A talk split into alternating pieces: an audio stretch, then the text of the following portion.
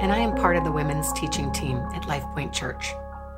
This week, we are studying 1 Peter chapters 3, verse 8 through chapter 4, verse 19. First, I'd like to do a brief review of the previous weeks, just in case you have missed anything. Peter has a definite theme running through this letter. We have learned that we are chosen to be obedient to Jesus, and we are promised an inheritance with Jesus in heaven.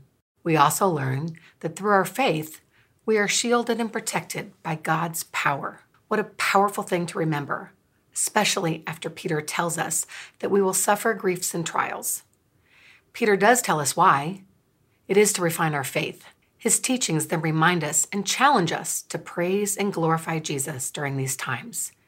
It is this act of worshiping Jesus through trials that fills us with his inexpressible and glorious joy. Joy in trials, such a strange concept for the world to understand. Peter then challenges us to be holy. God tells us twice in Leviticus 11 44 and 45 that because he is holy, we should be holy. Holy living, that's a great goal. He's also told us about ways to do that in a sinful world and why. 1 Peter 2:12 says, "Live such good lives among the pagans that though they accuse you of doing wrong, they may see your good deeds and glorify God on the day he visits us." Lastly, Peter also challenges us to take a hard look at submission, showing proper respect and to live as God's slaves. At the end of 1 Peter chapter 2, we see that Jesus was our example. He who has committed no sin and suffered for us, for you, leaves the greatest example that we should follow. We are going to expound on that in this week's text. 1 Peter 3 18 through 22. I've titled this part of my teaching, Why Do Good People Suffer? Isn't that the million dollar question? How many times have we heard that as a Christian or even thought that? In fact, it's even the excuse why some choose not to believe in God. They say if there was a God, there wouldn't be any suffering. Bad things wouldn't happen to good people. Sadly, it is easy to say why people suffer, both good and bad. It's sin. We live in a sin filled world. We can't change that. Jesus' death and resurrection gave us redemption from our sin and the wages of our sin, being death, when we accepted him as our Savior. But it didn't change that we live in a sin filled world. We're told over and over in the Bible that this world we will have trouble. In fact, Jesus himself told us this in the book of John when speaking with his disciples about his coming crucifixion. He says in John 16:33, I have told you these things so that in me you may have peace. In this world you will have trouble, but take heart, I have overcome the world. Peter starts this part of his epistle with the word finally. This lets us know that he's tying up his thoughts so far in this section. Peter has issued several challenges previously, but here lays a really big challenge on us. In 1 Peter 3 9 says, Do not repay evil with evil or insult with insult. On the contrary, repay evil with blessing, because to this you are called, so that you may inherit a blessing. What? This is certainly not the way of our sinful world. This world is full of tit for tat. So why do we have to be different? Why do we have to turn the other cheek when we've been wronged? Peter tells us in part B of this verse and in verses 10 and 11 it's because to this you are called, so that you may inherit a blessing. For whoever would love life and see good days must keep their tongue from evil and their lips from deceitful speech. They must turn from evil and do good. They must seek peace and pursue it. This is really hard. It might be a little easier to do if we were not being challenged or attacked, but God says either way, we have been called to walk with Jesus, to be like minded with Jesus, this is how our section of scripture starts 1 Peter 3 8. Finally, all of you, be like minded, be sympathetic, love one another, be compassionate, and humble. Jesus showed us how. When he was being tried, mocked, and tortured for the sins that he didn't commit, Jesus didn't hurl insults. Instead, he said, Father, forgive them, for they do not know what they are doing. That's Luke 23 34. Peter then repeats the benefit for following this instruction in verse 14, saying, But even if you should suffer for what is right, you are blessed. This is twice that we are told we will have a blessing. It is important to note that Peter is talking about suffering for what is right, for being a follower of Jesus. This promised blessing does not apply to suffering as a result of ungodly living. Those type of sufferings are consequences of that ungodly behavior. Peter then goes on to quote Psalms 34 12 through 16.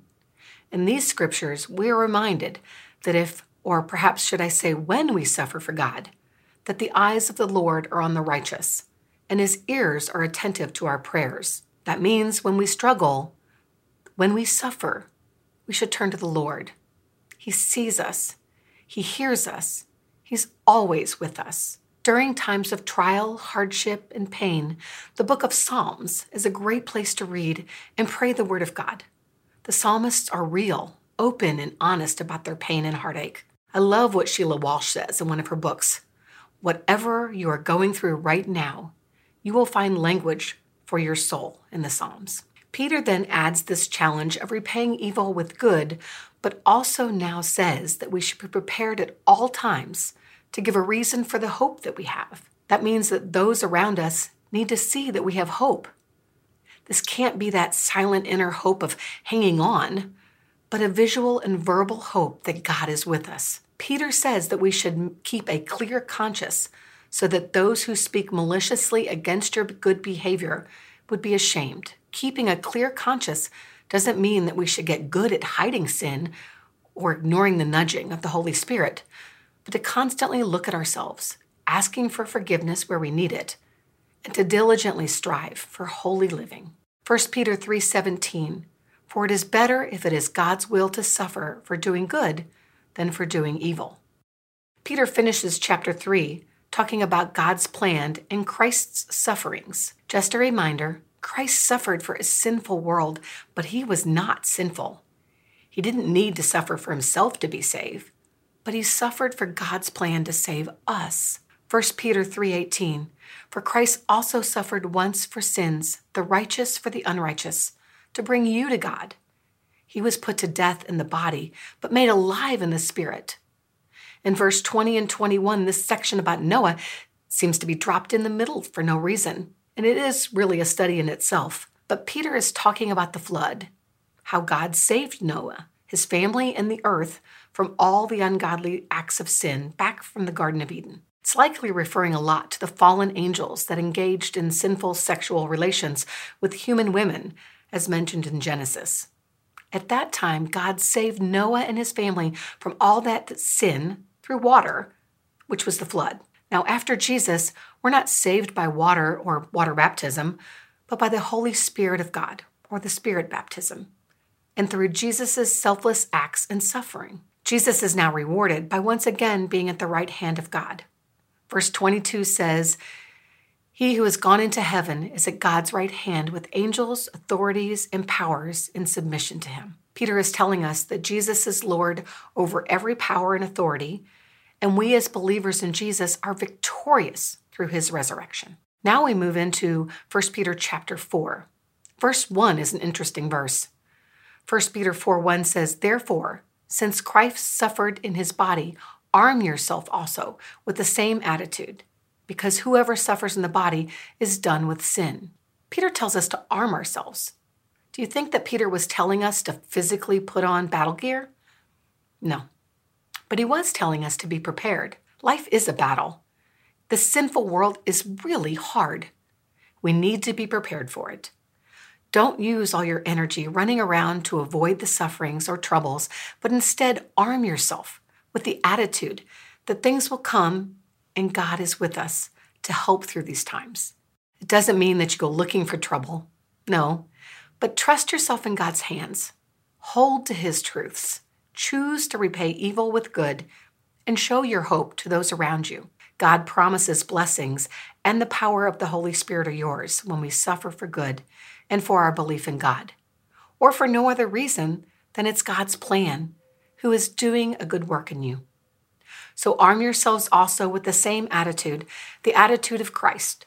Peter says in verse 1b, because whoever suffers in the body is done with sin. This doesn't mean that anyone who suffers in the body will never sin again. No, we will all still need to strive to walk a holy and godly life. But if we adopt the attitude that when we suffer as a result of sin and sickness in this world, we join Jesus, who also suffered, his suffering made a way to a pathway of glory and life after suffering. The no more sin is really the end, resting, or living place with Jesus. Please dwell on this.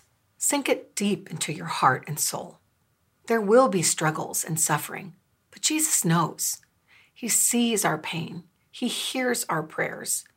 God promises His Holy Spirit will be with us always, but especially in times of suffering. Arm yourself and choose to handle these times as Jesus did, reflecting His character, and blessings will be a part as we walk this pathway to glory. 1 Peter 4 2 as a result, they do not live the rest of their earthly lives for evil human desires, but rather for the will of God. Peter has all these great transitional words. He starts this verse with, as a result. This takes us on a journey. Change your attitude. Choose to leave behind the earthly, sinful life, but rather live for the will of God. For the rest of your earthly life, shrug off evil human desires and put on the attitude of the will of God. This becomes the testimony to those who haven't yet chosen God. Verse 4 says that the world will be surprised that you do not join them in their reckless and wild living. It might even be why they persecute you. But these people will need to give an account for their ungodly living on Judgment Day. This is why the gospel must be lived and preached to save others from the consequences of their sinful, ungodly lives so they too can hear and hopefully choose to live according to the Spirit. Peter tells us in verse 7 that the end is near. Thousands of years later, this may seem strange, but this isn't necessarily about the second coming of Jesus. It could be, but it's also about the end of life for each of us. We will have our judgment day, and life goes faster than we realize. We are called to love each other deeply. Why? because we're told that love covers over a multitude of sins, to offer hospitality without grumbling, and to use our gifts to serve others. Do you know what your gifts are? Ask God, He will show you. I love the way Peter tells us to do these things in verse 10b and 11. As faithful stewards of God's grace in its various forms, if anyone speaks, they should do so as one who speaks the very words of God. If anyone serves, they should do so with the strength God provides, so that in all things God may be praised through Jesus Christ. To him be the glory and the power forever and ever. Amen. Do you remember what amen means? So be it. This means that you're not alone. We have God's words, God's strength, and God's provision for his glory. Lastly, for this week, we come to 1 Peter 4 12 through 19. Peter is reminding of important points stressing that he wants the believers to understand and embrace. Remember that Peter has stressed many times in this part of his letter that attitude is important. Peter tells us in verse 12, Don't be surprised at the trials and troubles. Peter certainly experienced many and witnessed even more. So, attitude check. It isn't strange or a punishment to be a part of this in this fallen and sinful world. I'm not sure which part is more difficult to not be surprised at the continued rising troubles in this world what Peter asks us to do next. Peter says in verse 13 to rejoice when you participate in the sufferings of Christ, so that when his glory is revealed, we may be overjoyed. Wow, that is so hard to rejoice in sufferings. I feel that the only way that we can do this is to be plugged into God, connected to our vine, to pull our joy and life from him. Amen? Peter clarifies again that if we suffer because our belief in Christ, then we're blessed. Because get this, verse 14 says, the Spirit of glory of God rests on you. That's so powerful. Hold on to that. I'm going to say it again. The Spirit of glory and of God rests on you. Wow, that can help you set the right frame of mind. Peter again clarifies in verses 15 and 16 that we should strive not to suffer as a result of sinful actions or an ungodly life. He mentioned things like being a murderer, a thief, or a criminal, but also mentions a meddler. Peter's not trying to serve you a checklist so that you can say, I don't do any of those four things, but he's trying to encourage a godly, spirit led, and holy life. He's reminding that the promise of having the Holy Spirit resting upon you in your suffering is not for when you get yourself into trouble for bad choices and for living a sinful life. Peter uses another transition word, however, in verse 16. However, if you suffer as a Christian, do not be ashamed, but praise God that you bear that name. Do not be ashamed. It is an attitude, heart connection again. Believe that Peter is giving us the secret to how to have that attitude change. Did you catch it? It is to praise God. Praise God that you bear his name as Christian. God has a plan and a purpose. Hold on to that. Even when you don't understand it, commit yourself to a faithful Creator. Reflect his love, mercy, grace, and promises so that we can be a witness to others in times of our trials. Know, really know that God and His powerful Holy Spirit will rest upon you in your times of trial when you suffer for Him. This will help you to align your attitude and your heart. Since we know that we will all at some point while living for Him suffer as a result of our beliefs in doing good for Him, I leave you with the final verse of the week 1 Peter 4:19. So then, those who suffer according to God's will should commit themselves to their faithful Creator and continue to do good. Amen. So be it.